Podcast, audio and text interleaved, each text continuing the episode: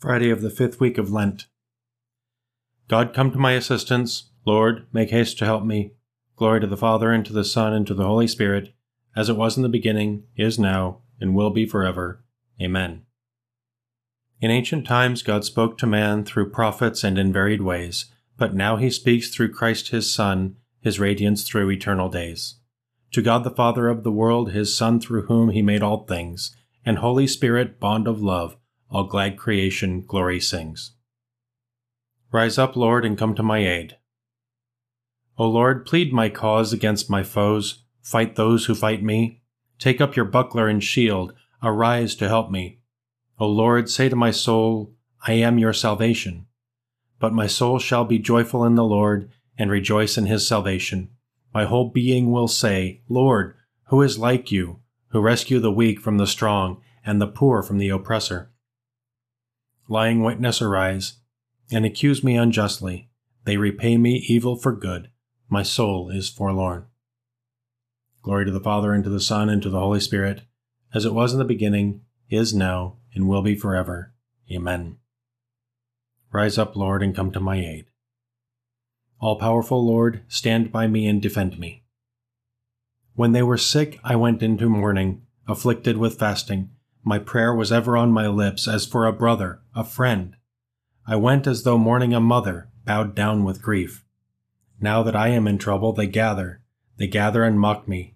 They take me by surprise and strike me, and tear me to pieces. They provoke me with mockery on mockery and gnash their teeth. Glory to the Father, and to the Son, and to the Holy Spirit, as it was in the beginning, is now, and will be forever. Amen. All powerful Lord, stand by me and defend me. My tongue will speak of your goodness all the day long. O Lord, how long will you look on? Come to my rescue. Save my life from these raging beasts, my soul from these lions. I will thank you in the great assembly. Amid the throng I will praise you. Do not let my lying foes rejoice over me. Do not let those who hate me unjustly wink eyes at each other. O Lord, you have seen, do not be silent, do not stand afar off.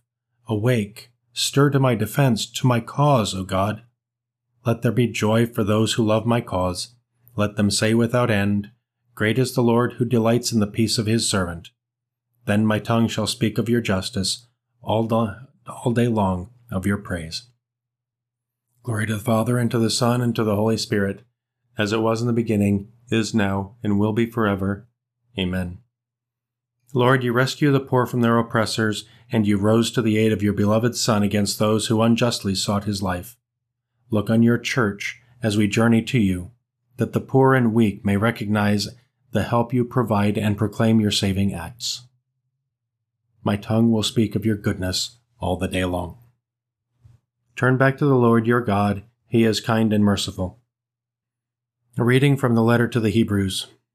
If perfection had been achieved through the Levitical priesthood, on the basis of which the people received the law, what need would there have been to appoint a priest according to the order of Melchizedek, instead of choosing a priest according to the order of Aaron?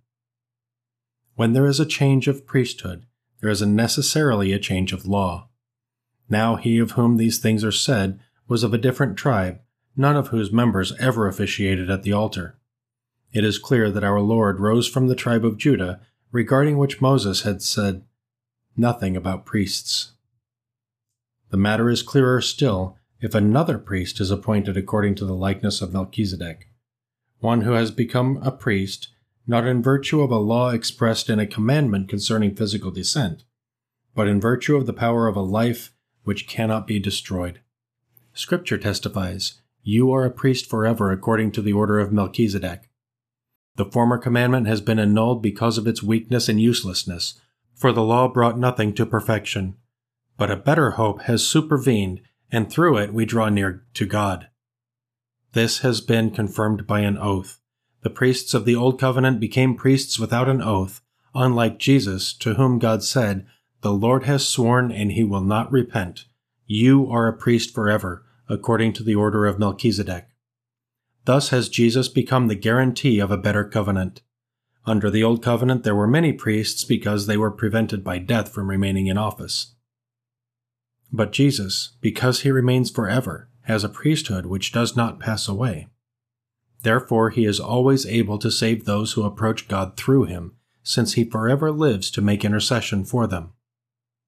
It was fitting that we should have such a high priest, holy, innocent, undefiled, separated from sinners, higher than the heavens. Unlike the other high priests, he has no need to offer sacrifice day after day, first for his own sins and then for those of the people. He did that once for all when he offered himself. For the law sets up as high priests men who are weak, but the word of the oath which came after the law appoints as priest the Son, made perfect forever. Christ did not take upon himself the honor of becoming high priest. He received it from the one who said to him, You are a priest forever, a priest like Melchizedek of old. No oath was taken when others were made priests, but the priesthood of Jesus was confirmed by the oath of God, who said to him, You are a priest forever, a priest like Melchizedek of old. From a treatise on faith addressed to Peter by St. Fulgentius of Ruspe, Bishop. The sacrifices of animal victims which our forefathers were commanded to offer to God by the Holy Trinity itself, the one God of the Old and the New Testaments, foreshadowed the most acceptable gift of all this was the offering which in his compassion the only Son of God would make of himself in his human nature for our sake. The Apostle teaches that Christ offered himself for us to God as a fragrant offering and sacrifice. He is the true God and the true High Priest, who for our sake entered once for all into the Holy of Holies, taking with him not the blood of bulls and goats, but his own blood. This was foreshadowed by the high priest of old when each year he took blood and entered the Holy of Holies.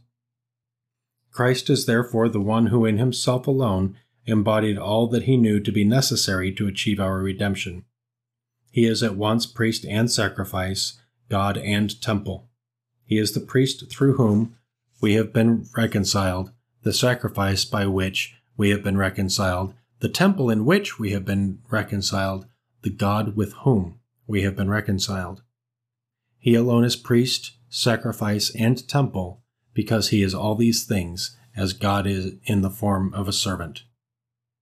But he is not alone as God, for he is this with the Father and the Holy Spirit in the form of God. Hold fast to this and never doubt it. The only begotten Son, God the Word, becoming man, offered himself for us to God as a fragrant offering and sacrifice. In the time of the Old Testament, patriarchs, prophets, and priests sacrificed animals in his honor and in honor of the Father and the Holy Spirit as well. Now, in the time of the New Testament, the Holy Catholic Church throughout the world never ceases to offer the sacrifice of bread and wine, in faith and love, to Him and to the Father and the Holy Spirit, with whom He shares one Godhead. Those animal sacrifices foreshadowed the flesh of Christ, which He would offer for our sins though himself without sin, and the blood with which he would pour out for the forgiveness of our sins. In this sacrifice there is a thanksgiving for and commemoration of the flesh of Christ that he offered for us, and the blood that the same God poured out for us. On this, St. Paul says in the Acts of the Apostles, Keep watch over yourselves and over the whole flock, in which the Holy Spirit has appointed you as bishops to rule the church of God, which he won for himself by his blood. Those sacrifices of old pointed in sign to what was to be given to us. In this sacrifice, we, plain, we see plainly what has already been given to us. Those sacrifices foretold the death of the Son of God for sinners. In this sacrifice, he is proclaimed as already slain for sinners, as the Apostle testifies Christ died for the wicked at a time when we were still powerless, and when we were enemies, we were reconciled with God through the death of his Son. Once you were estranged from God, at enmity with him in heart and mind, and your deeds were evil. But now, by Christ's death in his mortal body, God has reconciled you to himself, in order to welcome you into his presence as saints, without the slightest impurity or imperfection. God made Christ's sacrificial death the means of expiating the sins of all believers. God has reconciled you to himself in order to welcome you into his presence as saints without the slightest impurity or imperfection. Let us pray. Lord, grant us your forgiveness and set us free from our enslavement to sin. We ask this through our Lord Jesus Christ, your Son, who lives and reigns with you and the Holy Spirit, one God, forever and ever. Amen. Let us praise the Lord and give him thanks.